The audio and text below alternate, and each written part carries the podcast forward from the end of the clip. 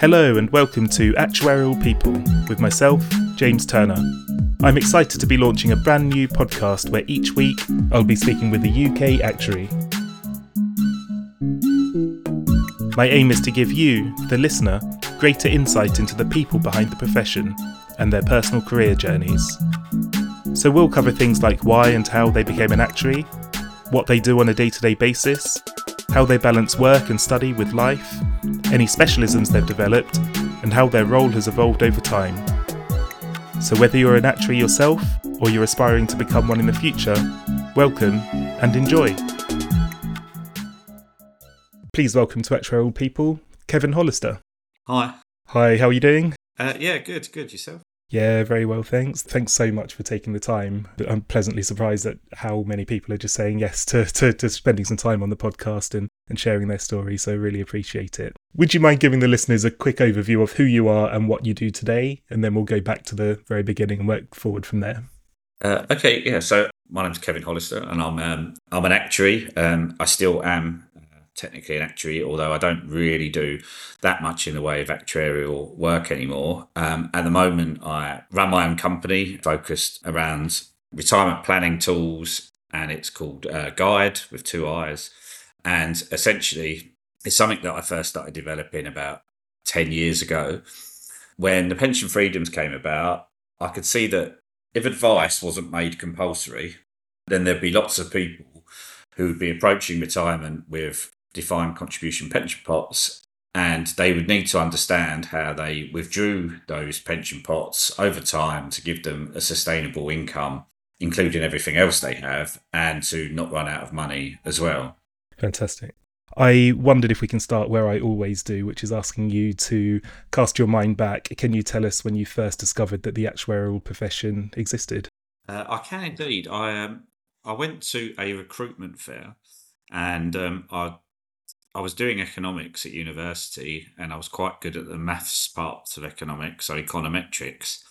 And um, I went to a, um, a kind of postgraduate fair. The job market wasn't brilliant at the time, and I was looking to stay on at university for some time. And I was looking at doing econometrics, and I saw next to it a stand around actuarial science. And I just started speaking to the, the guy there, and it seemed very much kind of like all the statistics and um, the maths that you did with econometrics. So um, yeah, so I spoke more, and it seemed really interesting, and it just kind of piqued my interest then, and that's when I kind of followed up on it to do actuarial science as a as a postgraduate course after uh, after economics. Um, yeah, I look back now and probably think econometrics was quite um, was was quite a new a new kind of field at the time, and um, yeah, if I'd have probably gone down the econometrics route, I might have been, I don't know, trading dollar yen options for millions of pounds rather than being an actuary. yeah, yeah. But helping fewer people in the process. Exactly. so where did you go from there? So in terms of applying for your first actuarial role, did you did you sort of head straight towards pensions consulting or did you consider other options at that time? So at the time there was only two places that did any kind of actuarial degree or postgraduate course, and that was Heriot Watt in Scotland and City University. So I ended up going to City University, doing the one year course there. And then I got really lucky when I came out of university in that the um, the pensions review was ongoing, which um, was about people obviously being missold, um, opting out of pensions and transferring pensions in, in the 80s. And um, they effectively needed people to do the calculations to work out the redress. So it really wasn't, and there was lots of entities, consultancies, and so forth, and providers offering jobs um, on contract basis to to people who uh, you know were willing to do that. So I would imagine that a vast majority of us who qualified from um, City University at that time ended up doing the pensions review because, um, yeah, it was just right place, right time, and um, it was really quite easy to walk into a job doing that with some, you know, with some actuarial knowledge. When was that? Um, just looking at LinkedIn, you were at Hymans Robertson in 2002. Is that what we're talking about, or was it before then? No, no. So I, the very first job I got was a contract role with with Hymans Robertson, actually, with their old offices in Fleet Street in London. And um, I did that role for a number of months, but it was on a contract basis. And then because there was more and more there's more and more demand for people. Some of the other consultancies started offering um, permanent jobs. So it was like you work in the pensions review, and then we'll take you on as a a pensions kind of training actuary after that's finished. So um, I obviously knew it wasn't going to be a, a long term role just doing the calculations. So I thought about the kind of security of things, and um, yeah, went to take a um, a kind of pensions student role, and that was at what used to be called Abbey National Benefit Consultants, which I think then got bought out by Jardine Lloyd Thompson, okay. JLT, a long time ago. Um, and then the, the, the review went on for quite a bit more time than I'd expected. And towards the end of the review, I could see that there was actually quite a bit of there, there were quite a few people who'd gone and just set up on their own and were doing the calculations on their own. So I kind of moved away from the oh, I kind of want the security to oh, there's only probably a couple of years left in this. I might as well try and make the most out of it um, as mm. I hmm. can. And I just set up on my own, took on my own cases, and you got paid on a you know each case that you did. And uh, yeah, it was um, it was quite a frantic couple of years, but um, yeah, it kind of worked out quite well, I suppose, in in in, in terms of that period. And then after that, um, the job market was really buoyant. Um, and I, me and my wife decided to go travelling for about nine months. And uh, so we went travelling, came back, and the market had really, really crashed. So lots of people were obviously looking for full time roles um, who'd been contracting before. And you used to be able to used to be able to pay off the MFR debt to get rid of the liabilities that you had with the pension scheme. And a few companies had done that. And I think some of the actuarial consultancies were panicking a bit of if everybody does this, you know, we're probably not going to have much in the way of clients or if a significant number of people did this. So, so the market was, was really quite bad in terms of pension consulting, but Hymans Robertson, they were obviously a big player in the local government market, which was unaffected.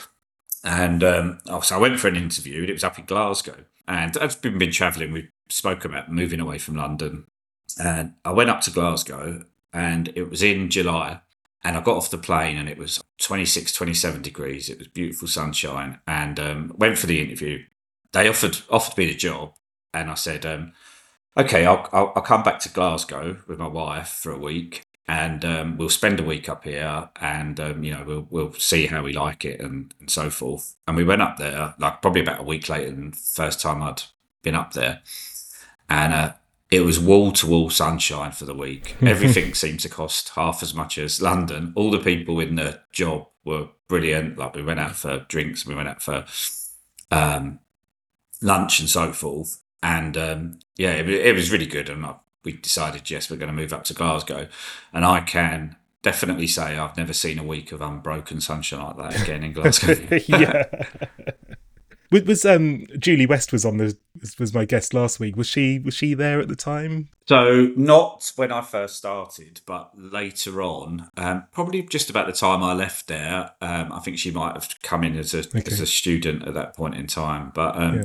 and it was a really great place to work because uh, we we'd moved up from Glasgow. We didn't know anybody at all. We had no friends at all in in, in Glasgow, and um, it was it was quite small at the time, Hymans, but um, it was fantastic for you know the work the the work you did was really good. But um, you know every Friday night um, after work, everybody would go out. There was a really good kind of social sort of scene there, and people from all departments as well, investment, admin, all of the partners and so forth.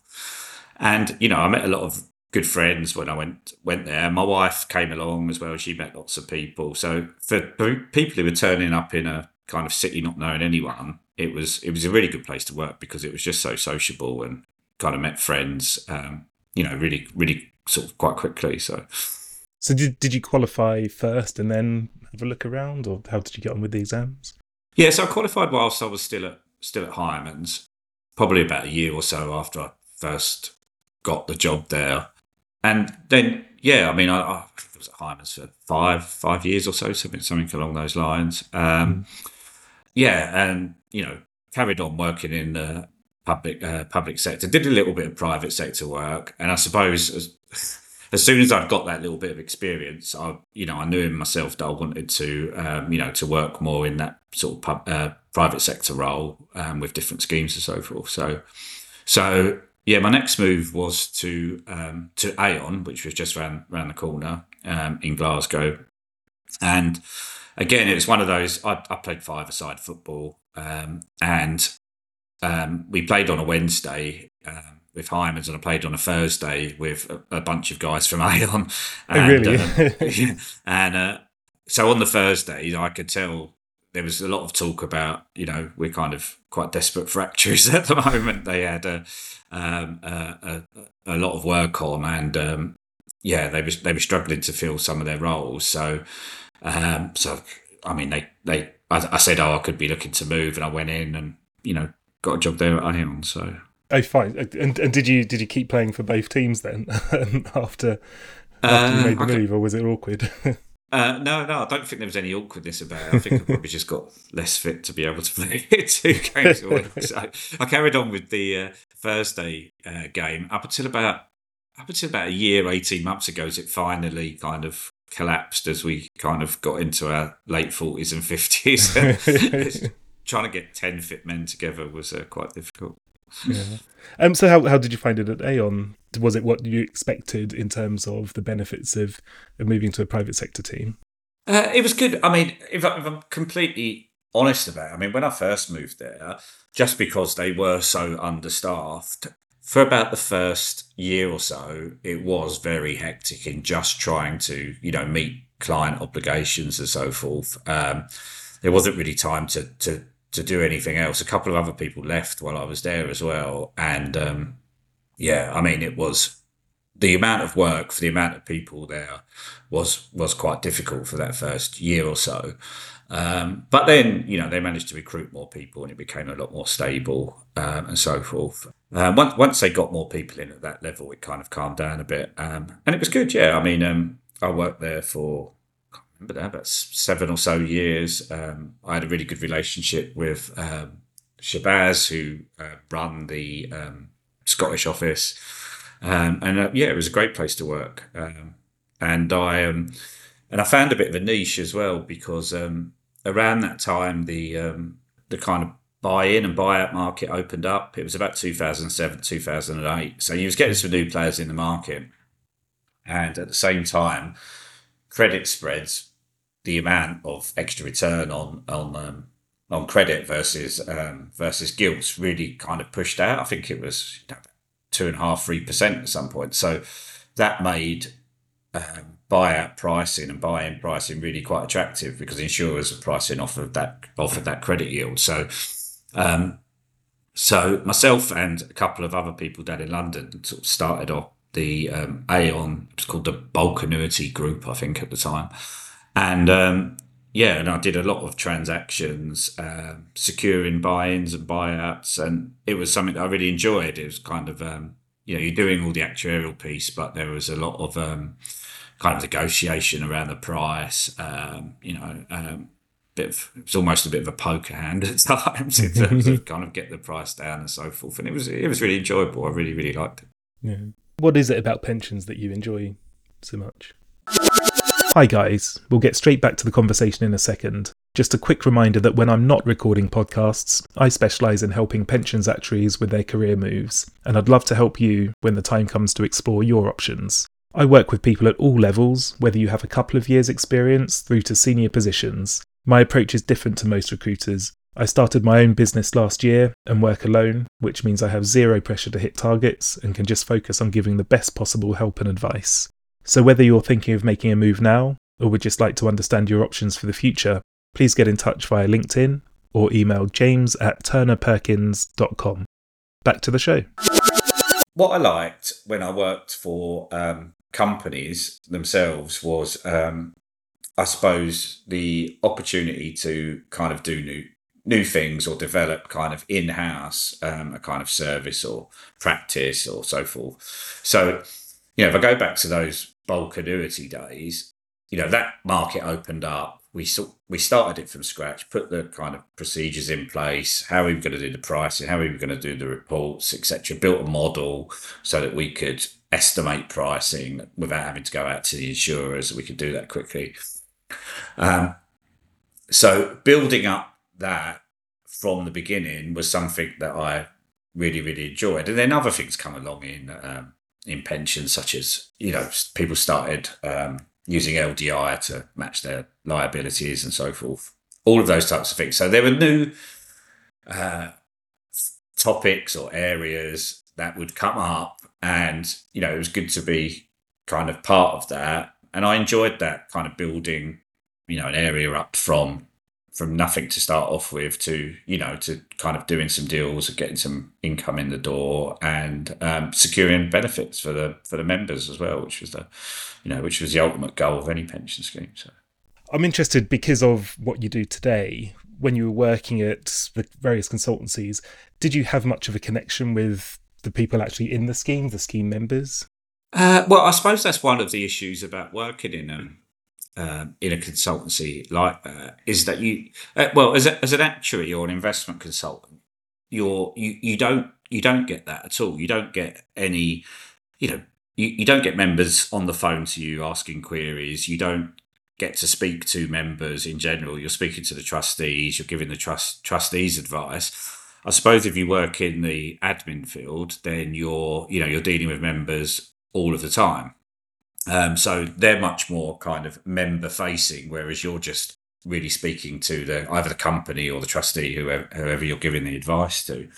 Um, but and I, I, I suppose with um, the buyout and the buyout world, you got a little bit closer to that because you were actually looking at um, you know individual members and securing their benefits and so forth. And sometimes some individual members could have really quite a large effect on that price, um, you know, and their particular circumstances. So you had a really high earner, for example, you know, if they were married or not married, could have a really kind of large effect on on the price, just in terms of their, you know, their spouse's benefits would have to be in, insured and and so forth. And then there was other ones that you drilled down more into, um, you know, such as mortality underwriting, and you would send out letters to um, um, to to the workforce and well to to the pensioners and try to get a better view of what the overall health of those um, members were to help with the with, help with the pricing and so forth. So, but I can't say that I ever had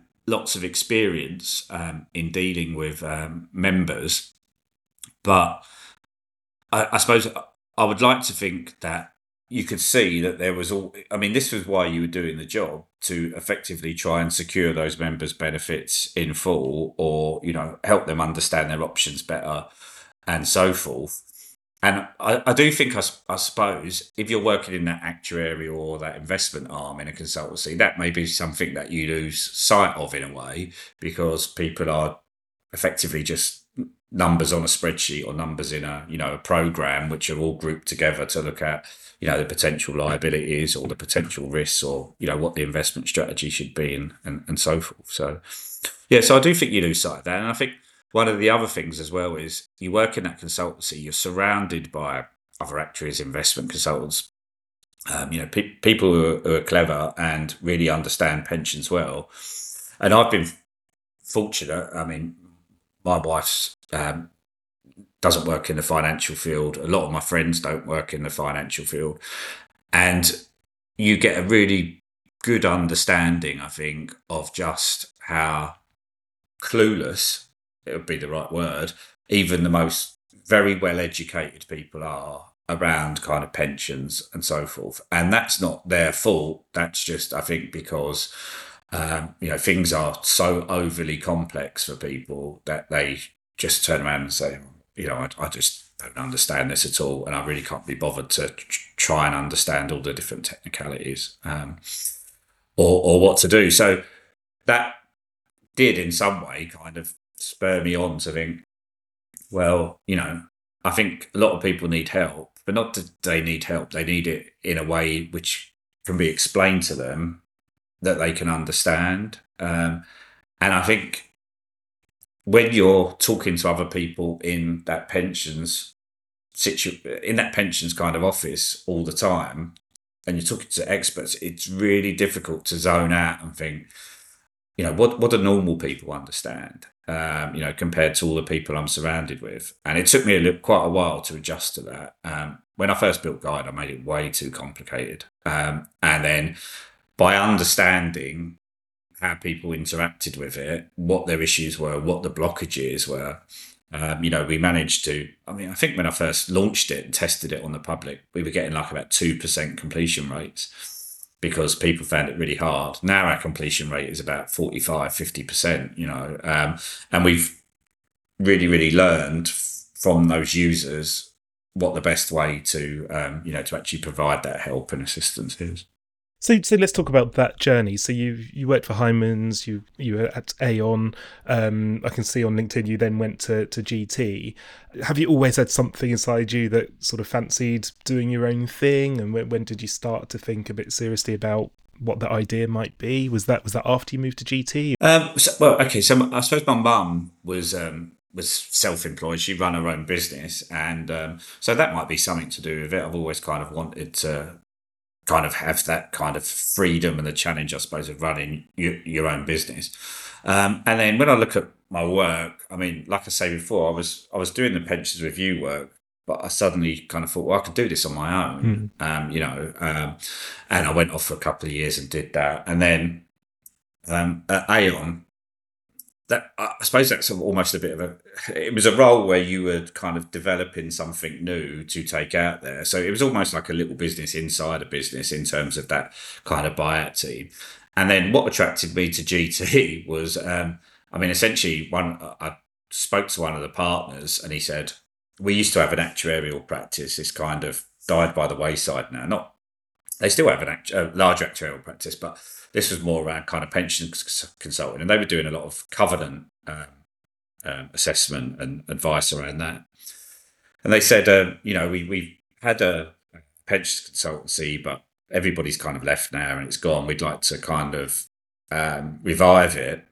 And I don't know. I suppose there's not many actuaries who'd probably think, okay, I'm going to go and start somewhere. I've got no clients. Um, you know, I've got no, nothing to go on, but um, nothing to start with. Um, there's no other actuaries there in the team or whatever.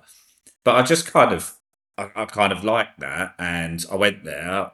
I mean, what's to lose, really? I mean, he's starting from nothing, um, and it went quite well. You know, after a year or so, we hired a, um, another actuary um, who, who, I worked with. I worked with a previously, and we worked together. And it was a, you know, it was a, it was a few great years of um, really enjoyable work and what we were doing and you know it felt like your own business in some kind of respect we we you know we had our eyes open if we didn't bring in the money then um you know and the income and get get new clients and work, then you know essentially why would why would we be kind of um, you know kept on? So mm. it was it was kind of a challenge in that way, but it was really good and it was really enjoyable. When did you start thinking, okay, I really do want to do something myself? Uh, so the, the the change to the pensions freedoms had happened before I moved to GT. So mm. I hmm. first started building like the kind of background calculations which supported Guiide before I moved there. And when I did move there, one of my kind of stipulations was, oh, I'm trying to build this in the background. It's not really gone anywhere at the minute. Um, but I do intend to keep doing that. Um, you know, I'm happy to take the role, but as long as you're happy for me to be kind of doing that in in, in the background, and you know, hopefully it will develop over time. So, um, so that kind of happened, and at that point, it was a good time because there was little more I could do. I had to hand it over to my developer, who I met at that time, and he was kind of building things in the background, but it was moving at a really slow pace, which kind of kind of was fine. I don't think the market was ready for for things like that yet. And I, you know, and I had a full time job, um, um, which I enjoyed, which was good. Um, and I think I was, I don't know what I was there for about six years or so, but t- towards the end, once you know it started to be built, I could, you know, it became a a bit of a um, decision for me. Well, do I stay here doing this, or you know, do I take the risk and try and go off and do this on my own? Um, and I could see it building a bit of momentum. We first started to test it with users and so forth, and we could see the kind of positive feedback we were getting. I'd had a few, I'd I'd had a, a few people approach me about, um, you know, potential investment and so forth. So I went down to four days a week first of all, and then I just thought, no, I've you know I've just got to go for this. Um, let's. So I, I, I'd secured enough investment to um, basically sort of survive for a while. Um, and I met um, Philip, who's my kind of business partner. I've known Stuart, my developer, for a long time. Um, and yeah, we decided to take it forward. Um, Philip was a, I was much more of a technical person, still I'm much more of a technical person. Philip was much more kind of centered around sales. He'd done sales before other sort of technology firms. And it was just a good partnership. And I just thought, right, okay, let's, um, you know, let's kind of see what we can do and kind of take it forward from this point. And then, yeah, that, that was how we kind of moved into it. Um, I just think, yeah, it, was just a, it was just a new challenge. Really, it was a kind of you know um, we've we've we've built something. It's a business. It's not got any revenue or so forth at the moment. Um, those few years ago, you know, can we take that and actually kind of turn it into a you know a proper business? Mm. How did it feel when you walked out of GT's office for the last time and it really was this or nothing? Uh, well, I suppose um, well, it was during lockdown, so it okay. wasn't a case of it. yeah, you had a kind of last video call or whatever. But um, if you kind of really want to do something, then you've got to take the chance. Uh, I mean, what's the worst that can happen? You know, I'm still consider myself to be a pretty good actuary. I suppose I could always, you know, get a, a job back in the pensions actuarial world. Um, but uh, so there was there was that. I, I realised that you were taking a risk. Um, but you know, I, I like the fact that he's doing that. But two is there's so much you don't know, so much you need to learn that you don't kind of. So I knew nothing about running a business. I knew nothing about you know tax breaks for investors or you know how to get the right people on board. Um, you know all the different sort of stuff that you needed to do, a, a marketing strategy, for example, all of those type of things and you just have to learn it. So you're so kind of busy learning all of that type of stuff that you don't really kind of think about, mm. um, you know, um, anything else. And then at the same time, whilst you're trying to do that, you're trying to, you know, kind of improve the site and make it better and so forth. But I mean, I was absolutely clueless about how to run a business when I first started. Um, you just, you know, you just kind of have to learn all the different elements um, as you go along yeah, to yeah. some extent. Yeah. So, so give us a feel for exactly what Guiide does. So you, you mentioned earlier, you know, even well-educated people might might have looked at pensions literature and just just turn away from it. It's too complicated. Ignore it. What what what do you do for people like that? Uh, well, so essentially, um, what Guiide does. So if we think about, I suppose, the journey more of um, in terms of the business. First of all, we'd built a site which was a, a, a, journey for people to tell us what they wanted in retirement um, tell us what they've got and then we would effectively do all the sums to work out for people how to put everything together to get what they want and hopefully not run out of money um, but when we first started we had no idea whatsoever if there would be any demand um, for this. Um, it was unique in terms of there was nothing else out there. There was there was tools that IFAs used, um, which are really good. Um, you know, but by design, you're only using those tools if you're going to an IFA for advice. And the tools are so kind of complex that it needs an IFA to do all the inputting and modeling and so forth. So, so first kind of question to ask was, well, is there any demand for this? And we could see quite quickly that there was real demand. It didn't cost us hardly anything in marketing to get a significant number of people coming to it each month. I mean, I think we hit 10,000 users a month really, really quite quite quickly. Mm. Um, and then the next question was, well, you know, there's a demand for this, but it's completely useless if people can't use it on their own. They're not going to be sat there with an advisor. They're not going to be sat there with an expert. And that was probably the challenge for the first year in terms of, right, there's clearly a demand for this, but everybody's dropping out because it's way too hard for them to do. So, you know, we had to kind of change the journey a lot to make it far simpler.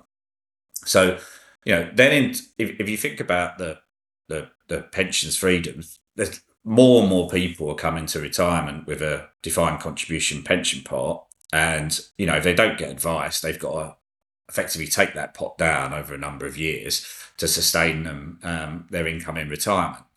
And there are prob- you know there are plenty of tools out there which say well, you've got a pot of hundred thousand pound. If you take Y amount from it and you get X return, then that pot will last you for Z years. But that's just completely impractical for 99% of people. So, you know, virtually everybody's going to have a state pension. So you need to factor that into the income. Lots and lots of people retiring now have got old defined benefit final salary schemes. You need to factor that in. People don't just retire. Lots of people don't just retire on one day and walk out. You know, they do a bit of part time work. Um, so you've got to factor that income in. Um, people don't just save into pensions. Lots of people have got ISAs and so forth, or just bank account savings that they can use towards retirement. That gets taxed differently from pensions, and you've got to factor that in. You know, some people may have rents from property, some people may downsize their home. All of these different factors, and essentially what we were saying was, well, just tell us what you want in terms of starting income and whether you want to take tax-free cash. Tell us the shape of the income you want, because you know, lots of people probably want their income to increase to maybe 75 and then after 75 people naturally spend less because they become less active and so forth. So tell us what you want tell us everything you've got and we'll effectively piece it all together um, in a way which provides you with a sustainable plan should everything go as expected. Um, but we all know that things won't go as expected so you know what happens if i live a bit longer I don't get that return, the market crashes. I need a bit of care. You know, typical kind of scenarios that people can relate to. And then, you know, can I, if I if I look at that, you know, I understand the risk of everything goes expected to work. If I live three years longer, it work. If there's a market crash, it won't work. Okay, I'm willing to live with that risk, or I can reduce my income. I'm going to take a bit lower, or I can pay a little bit more money in, or something we've adding in now is I could, you know, potentially use some equity in my home, either through downsizing, equity release, or so forth. But effectively, it's not about pensions. It's holistically your whole retirement income and how you're going to put that together. Um, and then, you know, it's all well and good building a building a plan, but you, uh, you know, you kind of need to sort of track it over time and make sure it, um, you know, it um, it's still expected to work out. So it's really easy for people. They build their plan, they come back, come back six months after they built their initial plan. Markets have done whatever, but they can, you know, they can track it and see if it's still on course. So, so we hope, you know, it kind of gives people a holding hand both on the way up to retirement and at that point of actual retirement, but then kind of holds their hand all the way through retirement as well to say, okay, I'm 75 now, but you know, is my does my plans have I still got enough in my pots and my other income for my plan to still be expected to work, you know, given what my life expectancy is now, I'm 75. Yeah. I imagine the answer is you get a, a wide variety, but who who's using the platform as in when you look at the, the, the, people using it, are they quite close to retirement or, or are people starting to use it to plan well in advance?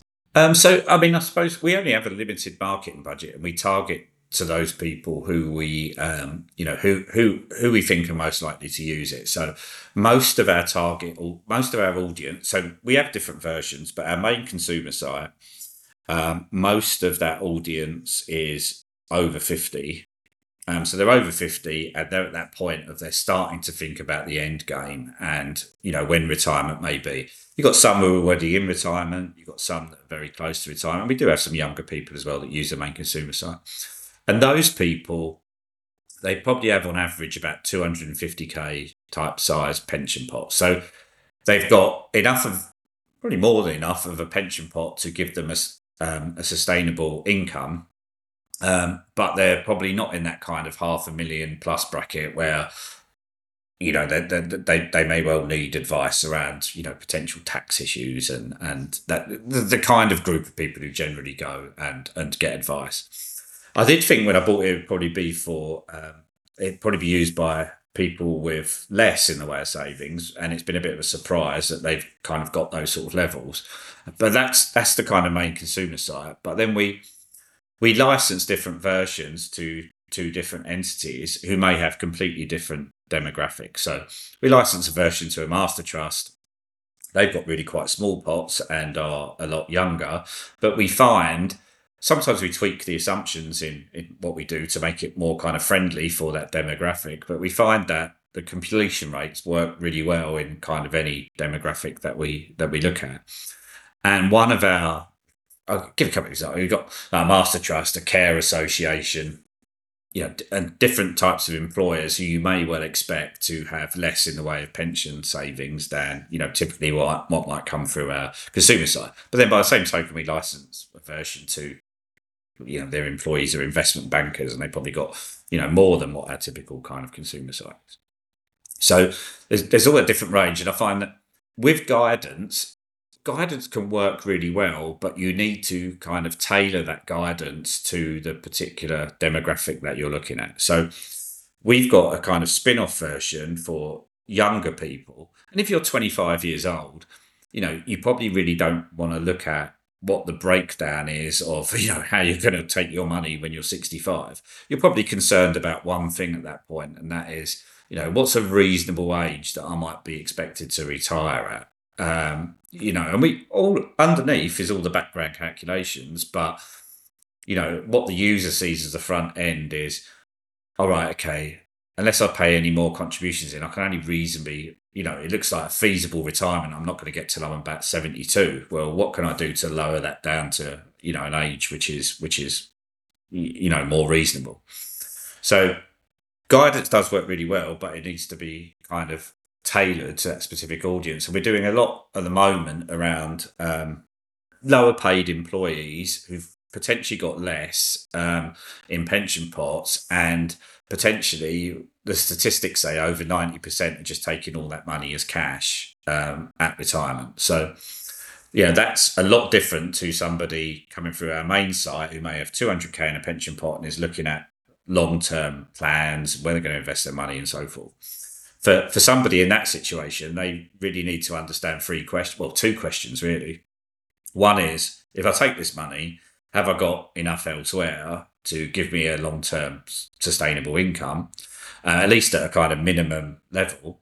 And two, by taking this money now, is it causing me any harm inadvertently, which I didn't know about? So, so you, your person who may take, say, a 15k pot all in one go that might be perfectly reasonable if they're um, you know going to use that to you know I don't know go on a really couple of really nice holidays and so forth or pay down some debt and they've got um, you know an old DB scheme and a full state pension elsewhere um, or their partner or so forth has you know got quite good um, pension savings. Um, there's no real concern about that person. They've got a viable long term income and they're not doing anything which is going to potentially damage them um, in, in taking that cash. But for somebody else, they may well take that 15K, they may take it while they're working, so they end up paying more tax than what they necessarily would have done by taking that lump sum. And while they're working, they may be entitled to means tested benefits, for example. Now, if you've got 15K in a pension pot, that's got nothing to do with your means tested benefits and you're still eligible for it. If you take that 15K from a pension pot and put it into a savings pot, uh, put you know put it into your bank account, well, one you paid that tax in kind of getting it out when you maybe didn't need to, but two because you've got more than a certain amount in your um, savings now, you can't get your means tested benefit. So, uh, you know, so people can do themselves harm just by not understanding, you know, some of the consequences of of of what they do. So, we're really trying to put together some um, some help and propositions around that solely focused on that kind of market where we, you know, they're saying, I would like to take my cash all in one go. And we're saying that that's fine, but please just go through these steps to understand yourself what the, you know, what the effects of that may be. And if there are some detrimental effects, then you may want to consider, you know, other routes to, um, to go down. Mm. If there are people listening to this that are that are a bit younger, and some of them are pensions actuaries, and you'd hope they they know what they're doing. But if someone's you know a life actuary, GI actuary, don't know that much about pensions. Um, if they just went to your website and typed in their current state, gave you their info, would it then help them to understand what they should be putting away to reach a certain goal? Yeah, so effectively, when you get to our design page, you will see shortfalls in there if you haven't got enough money, projected money at retirement, along with everything else you've got to provide an income over your life expectancy. So if you think about it, you know, what can you really do to avoid those shortfalls? without looking at bringing other assets in in some way or another, then you've got three choices. You um, you either take less when you retire, you pay in more now in contributions, or you retire later. So we have kind of simple solve buttons. That what we found is that um, people don't want to play around with various different variables. They want the answer. So if I say I want thirty thousand pounds a year in retirement and it's unachievable, and I've got these red bars, they want to press a button that then says, well, "Have you reduced that thirty thousand pounds to twenty five thousand after tax?" Then, you know, it looks like you've not got any shortfalls. Do you want to do that? And we found that people want that answer a lot more than I can play around with ten different variables and find out. So, so yeah, you can you can or you're currently paying £300 a month in contributions, or you and your employer are in your pension pot. Um, there's shortfalls. Well, if you change that to £500 or £400, if you're quite young, so you don't change it that much. But if you change it to £400, you'd expect those shortfalls to go. Do you want to do that? So that that's what we try and do is, is give people the answers. And um, yeah, so if you if you're young, um, you know, contributions that you pay are going to have a large effect. If you're older and you're a year away from retirement, unless you're going to throw in some absolutely huge contributions, it, doesn't make that much difference. It's more about reducing the income or potentially retiring a year or two later. Yeah. So do you? I don't know how much you analyze the, the the data for sort of trends and stuff, but do you see big shortfalls for most younger people? Does does the shortfall decrease as people as is in your users? If you, if your users are closer to retirement, there's less of a shortfall, but for the younger ones, their expectations are higher than they should be, maybe? Uh, well, I suppose, like like on the last point, if you're older, then you know if you look at if you look at the difference between taking less or paying more, the paying more will give you quite a large figure that you have to put in to get rid of the shortfall. So overwhelmingly, people choose um, solve, take less. Mm-hmm. Um, if you're younger, um, it may be much more. You're you know probably about half half of the people who get to the design page are probably going to see some red bar shortfalls in there. It's how you choose to solve it. And if you're younger, you may well choose pay a bit more in contributions because you've got all that time for those additional contributions to work through and and so forth. One of the key statistics, I've been quite vocal about it on LinkedIn recently, um, is that 80% of our users are male and 20% of our users are female. And there's no there's no reason from our point of view why that's the case. We advertise to um, to males and females in exactly the you know exactly the same way, um, and you know we would like to see more female users um, on on our site, or you know if we can't get them directly from people who find us, you know we've said we're more than happy to give away free versions of our site to female, um, so so where people have a larger female workforce and so forth, you know, to to give um, to give those free versions away, and by default, then we get more kind of um, female users, and you see, you know, year after year, you see the statistics on the um, the female pension gap, um, and we we see that from our numbers. So about 20% of our users are female, and females have a markedly diff, uh, markedly lower pension pot on average than than men.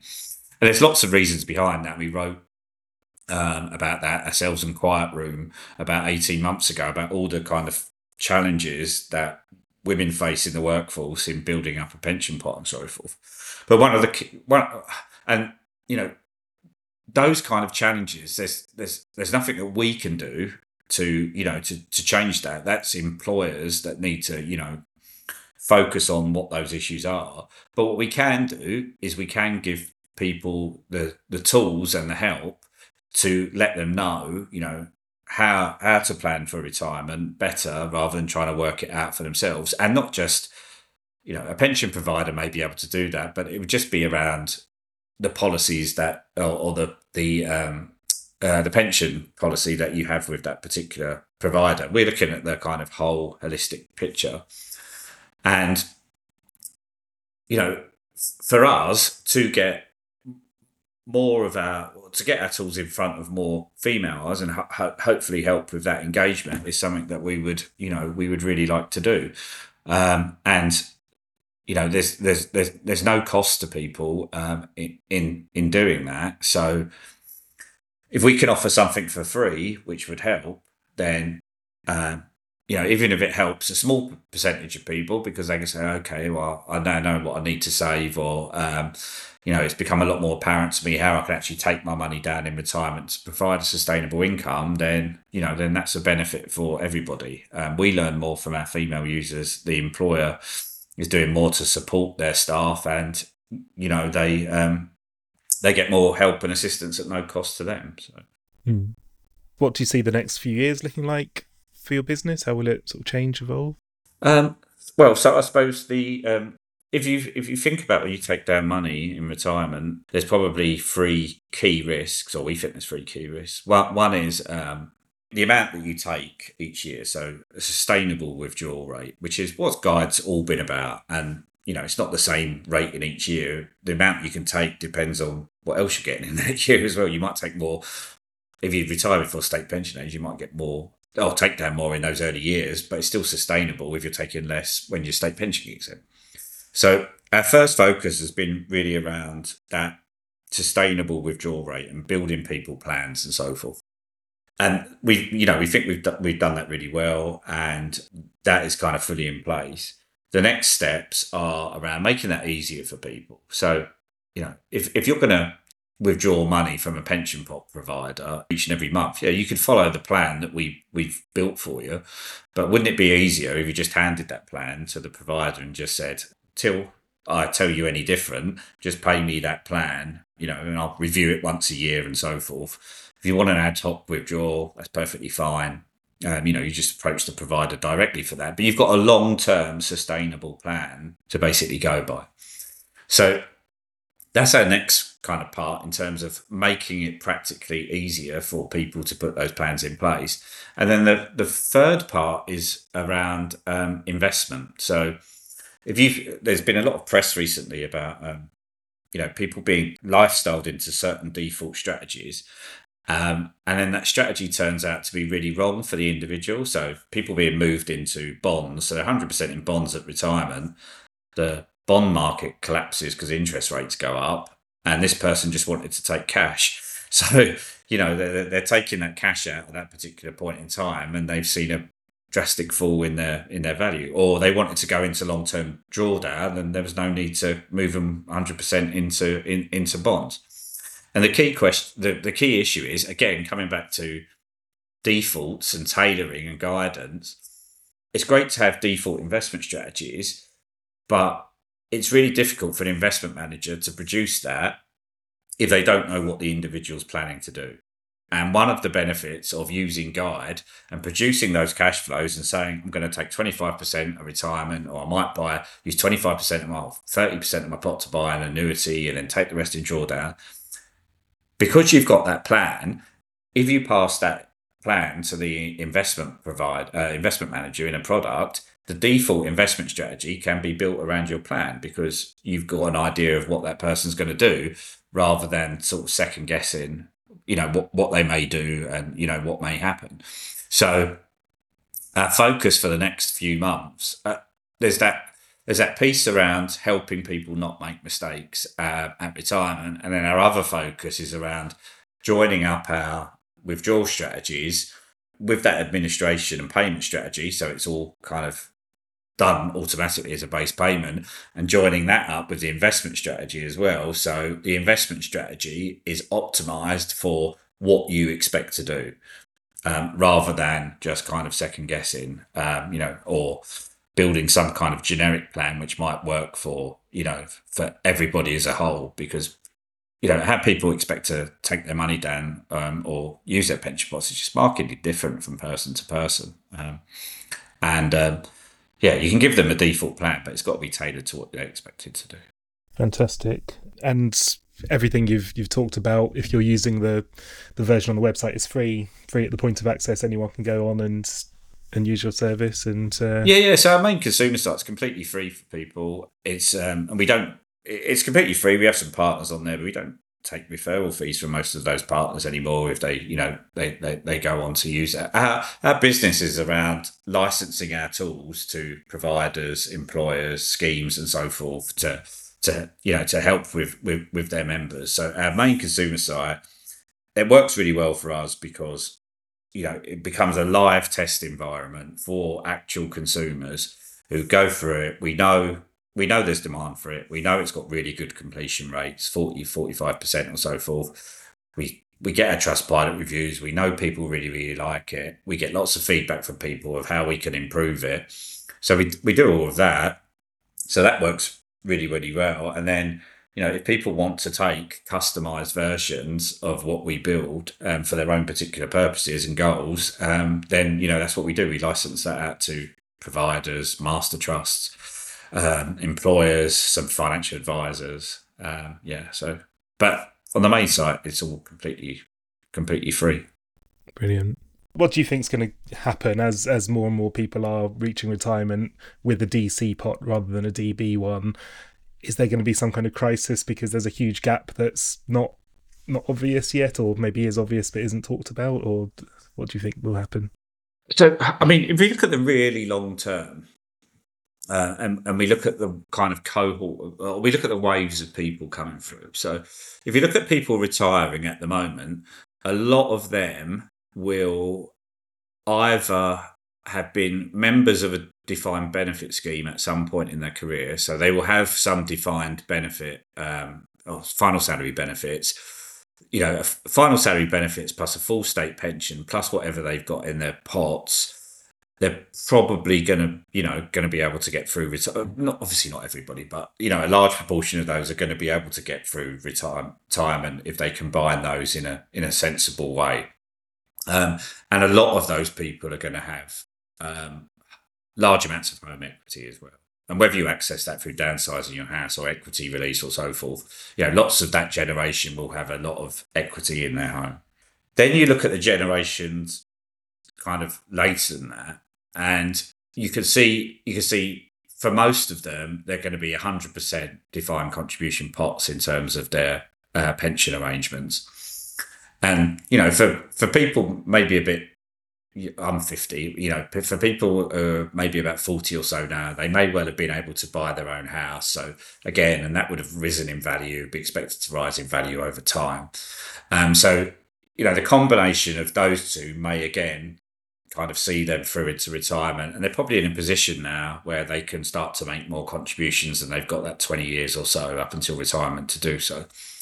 Where I find it really quite worrying is for the younger generation, you kind of below 40s, where, you know, they've got to juggle uh, effectively two really difficult areas. One is saving up for a house, which, you know, they're not, they haven't kind of done that before.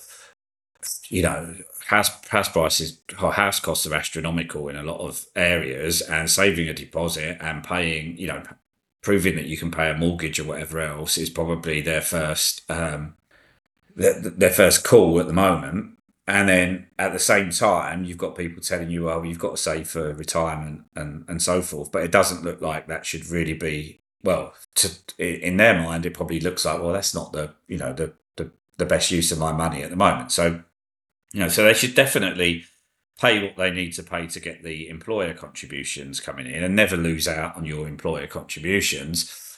But for any kind of excess saving, that is probably going to be funneled towards, um, you know, towards housing or uh, so forth, you know, to, to effectively do that.